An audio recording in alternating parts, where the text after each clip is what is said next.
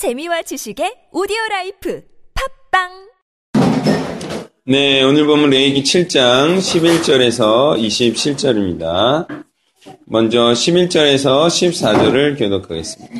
여호와께 드릴 화목제물의 규례는 이러하니라. 만일 그것을 감사함으로 드리려면 기름 섞은 무교병과 기름 바른 무교전병과 고운 가루에 기름 섞어 구운 과자를 감사제물과 함께 드리고 또 유교병을 화목제 감사제물과 함께 그 예물로 드리되 그 전체의 예물 중에서 하나씩 여호와께 그것으로 드리고 그것을 화목제에 피를 뿌린 제사장들에게 돌리겠습니다. 아멘. 자, 감사함으로 이렇게 나왔어요. 그러니까 감사하면 드리는 게 화목제물이다. 그리고 화목제사다. 그런데 이제 감사함으로 번역된 이 토다라는 단어가 감사, 감사 찬양, 고백을 의미하는데요. 예, 이것은 바로 하나님께서 베푸신 구원의 은혜에 감사하며 예수를 그리스도라 고백한다 하면서 자신을 화목제물로 드리지 않으면 그것은 거짓 고백이다.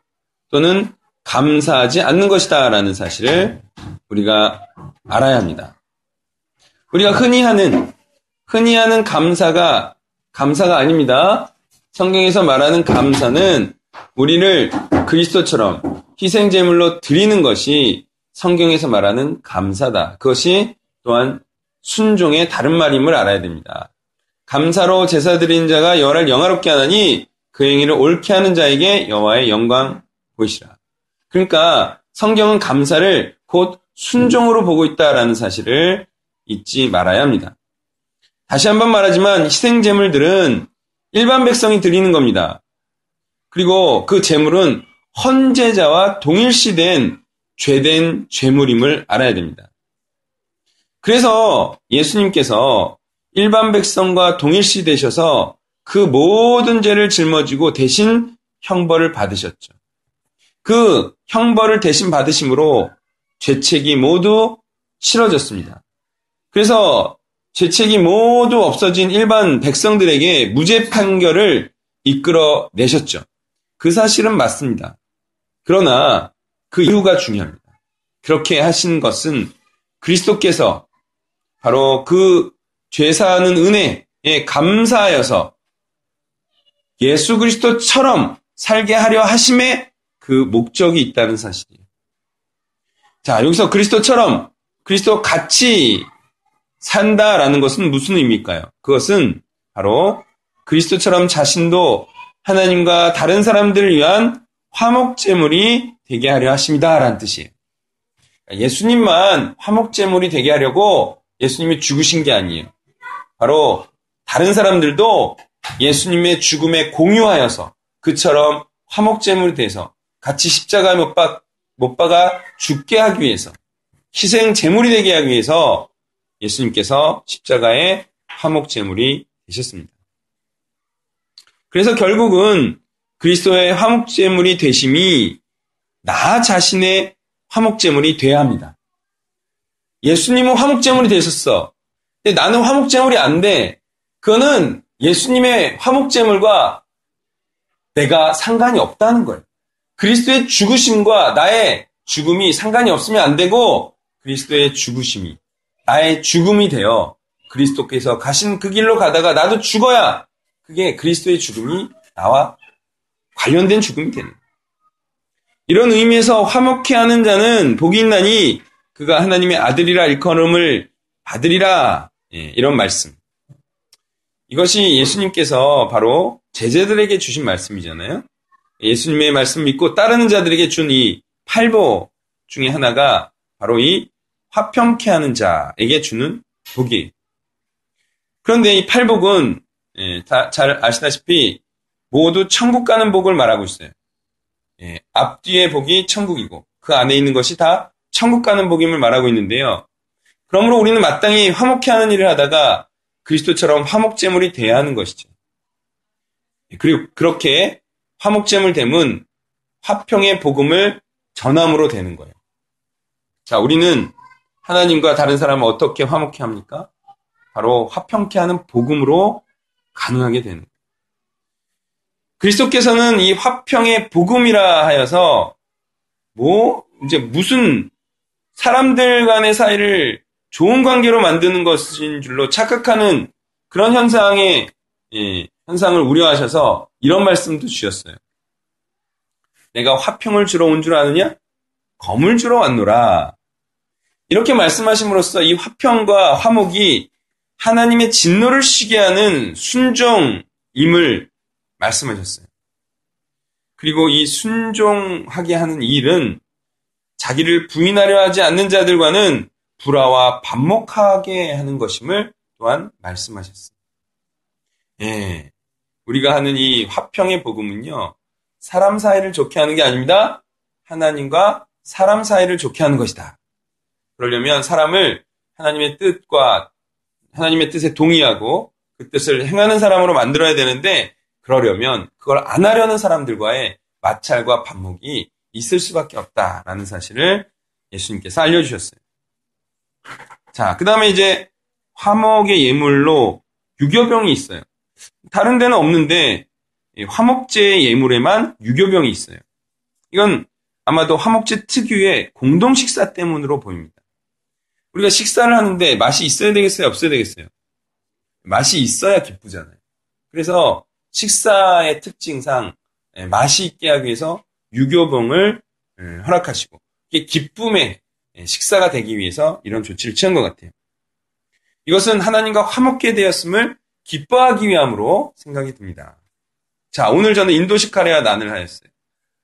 근데 사실 어, 맛이 없을 줄 알았어요. 왜냐하면 저거는 이스트가 안 들어가죠. 근데 진짜 나는 제가 검색해 보니까 이스트를 넣어야 돼요.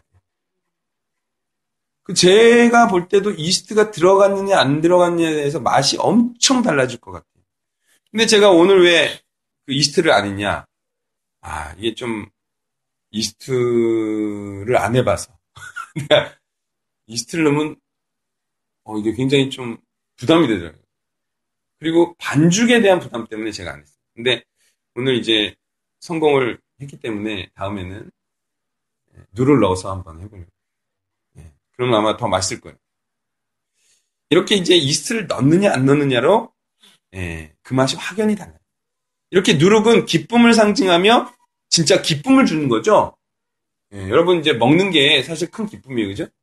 어제 또 제가 테니스를 치다 같은 생각이 아 정말 나중에는 테니스 치고 회를 한 사람은 너무 좋겠다. 그날이 올까? 그런 생각을 했는데 예. 회, 회. 숭어회, 숭어. 네. 그러니까 이제 테니스 하면 이제 시원한 걸 먹고 싶거든요. 그러니까 이게 이게 이제 식사의 기쁨 이게 사실 상당하잖아요, 그죠? 예, 상당한 그러니까 이런 것의 기쁨을 지금 우리에게 알려주고 있는 거예요. 식사할 때 기쁨. 그래서 예, 맛있는 식사가 되기 위해서 유교봉을 예, 이렇게 하나님께서 허락하시는 거죠. 자, 이 같은 특징을 갖는 누룩은 이후에 예수님께서 하나님 나라는 마치 가루 서말 속에 갖다 너 전부 부풀게 한 누룩과 같으니라 라고 말씀하시므로 이 누룩이 뭐냐? 하나님을 기쁘시게 하는 또 하나님의 나라를 확장시키는 복음이라 이렇게 말씀하셨죠. 그러므로 우리는 마땅히 누룩 있는 떡을 함께 먹는 자들이 돼야 한다는 거예요. 그래서 복음, 이 말씀을 함께 나누는 바로 그 복음 공동체, 사명 공동체를 또한 이렇게 예표하고 있습니다. 이것이 그리스도인들 간의 친교입니다. 여러분, 그리스도인들끼리 교제하고 친교할 때는 반드시 뭐가 있어야 하나님께서 기쁨이 되는 이게 복음이 들어가요. 왜? 이것이 또 화목해 하는 거죠. 복음이 화목해 한다. 그래서 하나님과 화목해 된 자들끼리의 식사, 교제, 단순히 세상 사람들이 떡을 떼고 음료를 먹고 이게 아니에요. 예수님께서 떡을 떼주시고 내 살과 피다라고 할 때 그건 복음을 말하는 겁니다.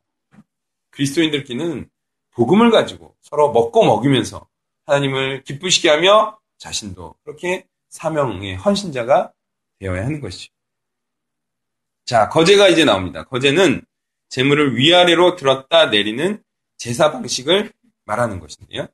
이 의미는 간단합니다. 뭐 요제나 거제나 하나님께 드림이 되었다가 하나님께서 내려주시는 것을 취한다 이런 의미예요. 그러니까 먼저 하나님께서 하나님께 온전히 드리는 거예요. 이제 내 것이 아니죠. 이제 헌금을 딱 드렸어. 또는 헌신을 했어. 아 하나님 받으셨죠? 그 다음에 예, 저 주실 거죠? 제가 드렸으니까 하나님 받으면 또 자기 거야? 그게 아니에요. 드렸으면 온전히 하나님의 것이고 주시면 하나님이 주신 거죠. 자기가 드린 걸 받는 게 아니에요. 그러므로 모든 거제물은 내가 드린 것을 내가 먹는 게 아니에요. 아, 내가 이제 재물 갖고 왔으니까 내가 하나님 드리고 나 이제 좀 내가 먹어 이게 아니에요. 이게 절대 아니고 하나님께 모두 드렸으니 하나님께서 은혜로 주시는 것이. 자, 그래서 우리는 먼저 하나님께 드려야 됩니다. 그리고 그 헌신된 자에게 하나님께서 주세요. 주시는데 그걸 100% 은혜로 봐야지 내가 헌신하고 내가 드렸기 때문에 하나님께 준다. 이렇게 마음을 먹으면 안 됩니다. 22절부터 끝까지 교독합니다. 여호와께서 예, 이 15절부터 21절 하겠습니다. 감사함으로 드리는 화목제물의 고기는 드리는 그날에 먹을 것이요. 조금이라도 이튿날 아침까지 두지 말 것이니라.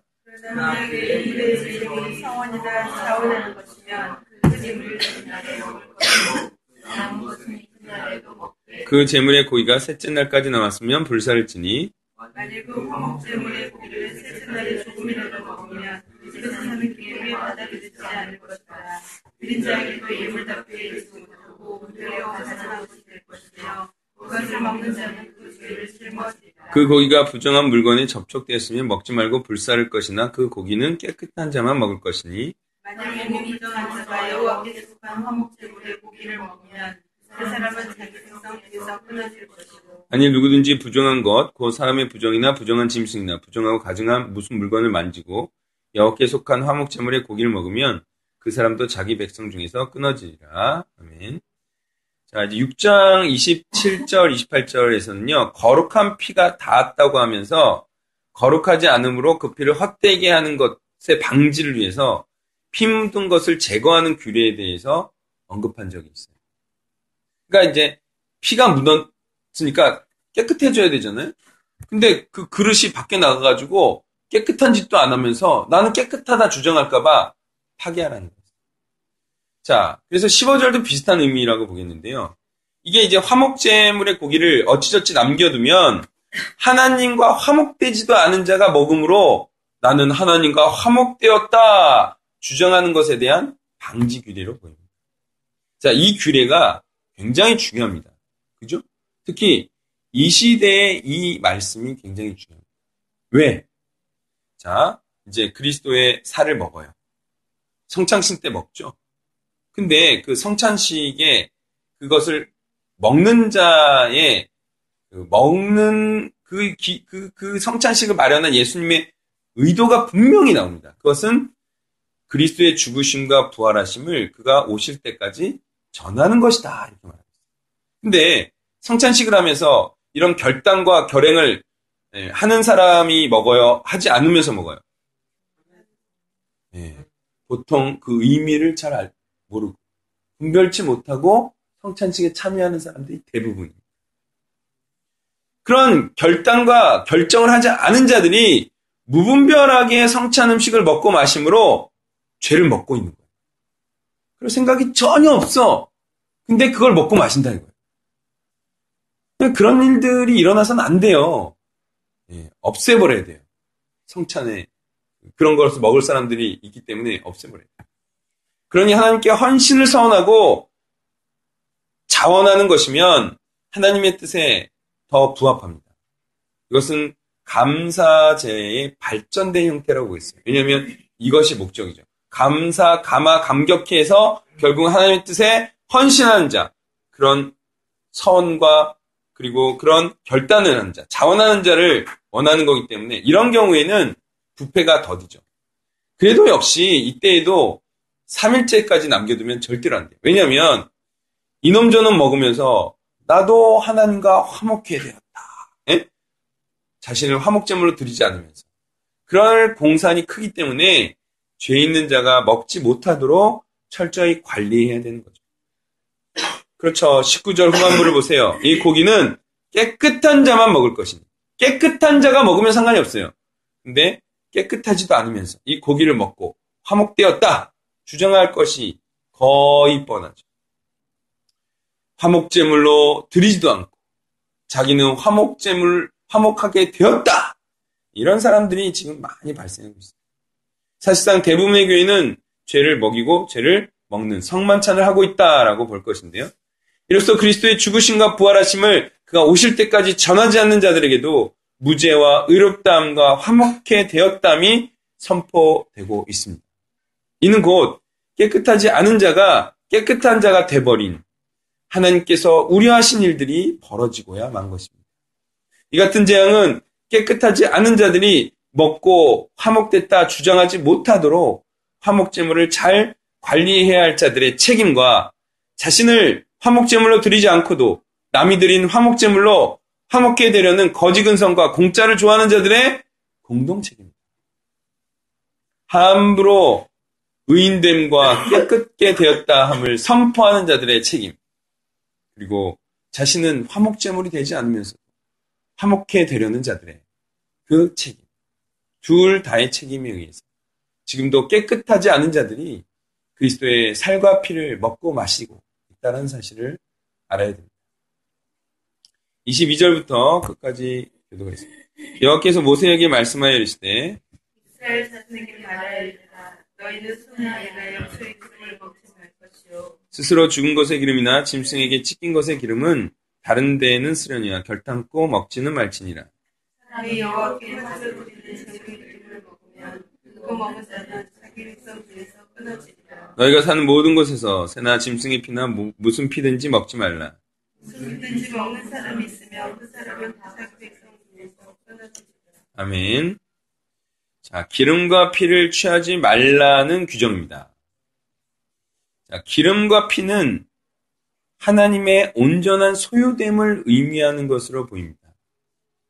자, 그렇다면 하나님의 온전한 소유된 기름, 그리고 피를 취했다는 것은 무엇일까?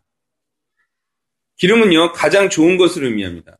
축복된 것을 의미하고 누구나 가지고 싶은 것을 의미해요. 이게 무엇일까요? 여러분, 가장 좋은 것, 축복된 것, 누구나 가지고 싶은 것, 이게 뭐겠어요?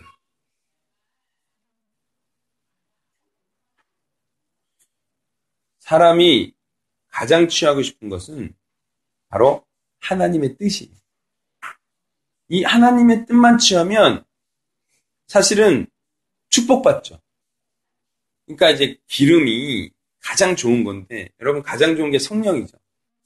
성령이 뭐예요? 하나님의 뜻이죠.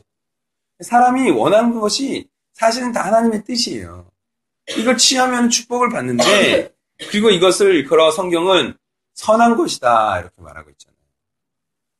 사람이 이것을 취하면, 예, 어떻게 되냐면, 하나님의 뜻을 행하는 자가 되는 게 정석인데, 사람이 하나님의 뜻을 안 행하고 하나님의 뜻을 취하는 방법이 하나 있긴 해요.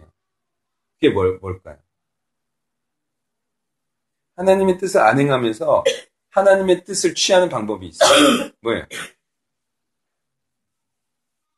이- 이게 일거라 이게 지금 기름을 취하는 거라 말하는 거예요. 불법되게 기름을 취하는 거예요. 그게 그 유명한 자신의 뜻을 하나님이라 하나님의 뜻이라 칭하는 바로 하나님과 동등됨을 취하려는 그것이죠. 왜? 하나님의 뜻을 취하면 추- 축복이죠. 근데 그것을 취하기 위해서 자신의 뜻을 하나님의 뜻이라고 말해. 그리고 그걸 취해. 그러면 축복받는다 생각하는 거죠. 이런 식으로 복받고 기름 부음을 받으려고 하는 것이 바로 선악간을 따먹은 것 같죠. 그러니 성령은 하나님의 것이 되게 해야죠. 이 성령이 기름이 사람의 뜻이 되어버리면 바로 성령을 자신의 것으로 만드는 행위가 되는 거예요. 하나님께서는 이것을 가장 싫어하시죠. 그 다음, 사람이 피를 먹는다는 것은 무엇입니까? 생명을 자신이 소유하겠다는 것이죠. 그러니까 생명의 주권을 행사하겠다는 겁니다. 그러니 이것도 하나님에 대한 도전이고 반역이죠. 그러한 자는 당연히 하나님의 백성이 아닌 자가 거예요. 왜? 하나님을 반역하니까 하나님의 백성이 아닌 거죠. 한편 하나님의 기름 부으심을 받고 그리스도의 피를 먹는다는 것은 무엇일까요? 이제 올바른 의미의 기름과 피를 취하는 방법에 대해서 한번 얘기해 볼게요. 자, 하나님의 기름 부으심을 받았다. 그리스도의 피를 먹는다. 그것은 하나님의 뜻을 받고 그리스도의 생명과 삶을 소유하고 받아들인다는 것을 의미하겠죠. 그러므로 기름 부으심은 어떻게 받고 생명은 어떻게 얻는 것입니까? 여러분, 기름 부으심. 그러니까 내가 취하는 기름이 아니라 하나님이 주시는 그 기름을 내가 취하는 방법은 뭐겠어요? 그 하나님의 뜻을 받아들이는 겁니다. 하나님의 뜻을 받아들임으로 내가 이제 성령의 뜻에 따라 살겠습니다. 내가 그리스도께서 사신 삶을 나의 삶으로 소유하겠습니다. 그러면 그 기름이 내 소유가 되고 또 그리스도의 피가 내 안에 들어오는 거죠. 그런 식으로 진짜 왜곡시키지 않고 기름을 순전한 그리, 하나님의 기름을 내가 받고 그리스도의 생명이 내 안에 들어오게 되면 그것은 올바른 의미의 기름을 소유하고 기름 부음을 받고 또 생명, 예수 그리스도의 생명을 내가 취하는 것이죠. 그것은 내가 주고, 주도하는 게 아니에요. 하나님의 종속된 그런 축복과 하나님의 뜻과 하나님의 생명을 얻는 것이죠. 내 것이 아니라는 거예요. 바로 이러한 고백. 내가 이제 성령의 뜻에 따라 살겠습니다. 내가 그리스도께서 사신 삶을 나의 삶으로 소유하겠습니다. 이런 고백, 그리고 이런 시인함이, 그리고 이런 삶을 살겠다 결정한 자에게 주어지는 것이 바로 축복의 선물이죠. 자, 이제 축복의 선물은 내가 취하고 내가 예, 양산하는 게 아니에요. 내 것이 아니에요. 내가 그리스도 하나님의 뜻을 행하겠다라고 할 때 하나님께서 선물로 주시는 것이 바로 성령이고 축복이고 선물이라는 거예요. 자, 이제 이 축복을 선물로 받으시겠습니까? 받으시려면 성령을 받아들여야 됩니다. 여러분, 이 축복은 정말 영원한 행복을 주는 축복이에요. 그러므로 다른 것은 다 거부하시더라도 성령은 받아들여야 됩니다. 하나님의 뜻은 여러분 받아들여야 돼요. 그래서 순종하셔야 돼요. 그 순종이 의미하는 바가 무엇입니까? 바로 그리스도께서 가신 길, 그 사신 삶으로 힘차게 나아가야 합니다. 여러분 오늘 화목제물을 드리는 자에 대해서 말했습니다. 이 화목제물로 화목제물을 드리는 자, 다시 말해 이 제물을 나와 같은 자로 이렇게 여겨서 내가 화목제물이 되는 그러한 자가 깨끗한 자이다. 그리고 그 깨끗한 자만이 하나님과 화목의 교제를, 식사를 할 수 있다. 다른 사람은 안 돼요, 다른 사람은. 내가 그리스도처럼 나를 화목제물로 드리겠다. 그래서 예수 그리스도와 함께 내가 죽겠다. 이런 자만이 예, 바로 예수 그리스도의 살과 피를 먹고 마실 수가 있습니다. 이제 깨끗하지 않은 자가 하나님과 화목해 되었다는 말을 해서는 안 됩니다. 죄인은 하나님과 화목해 될 수 없습니다. 그리스도의 희생으로 화목해 된 자는 그 행실을 깨끗이 함으로 그도 깨끗게 하는 화목제물이 되는 것입니다.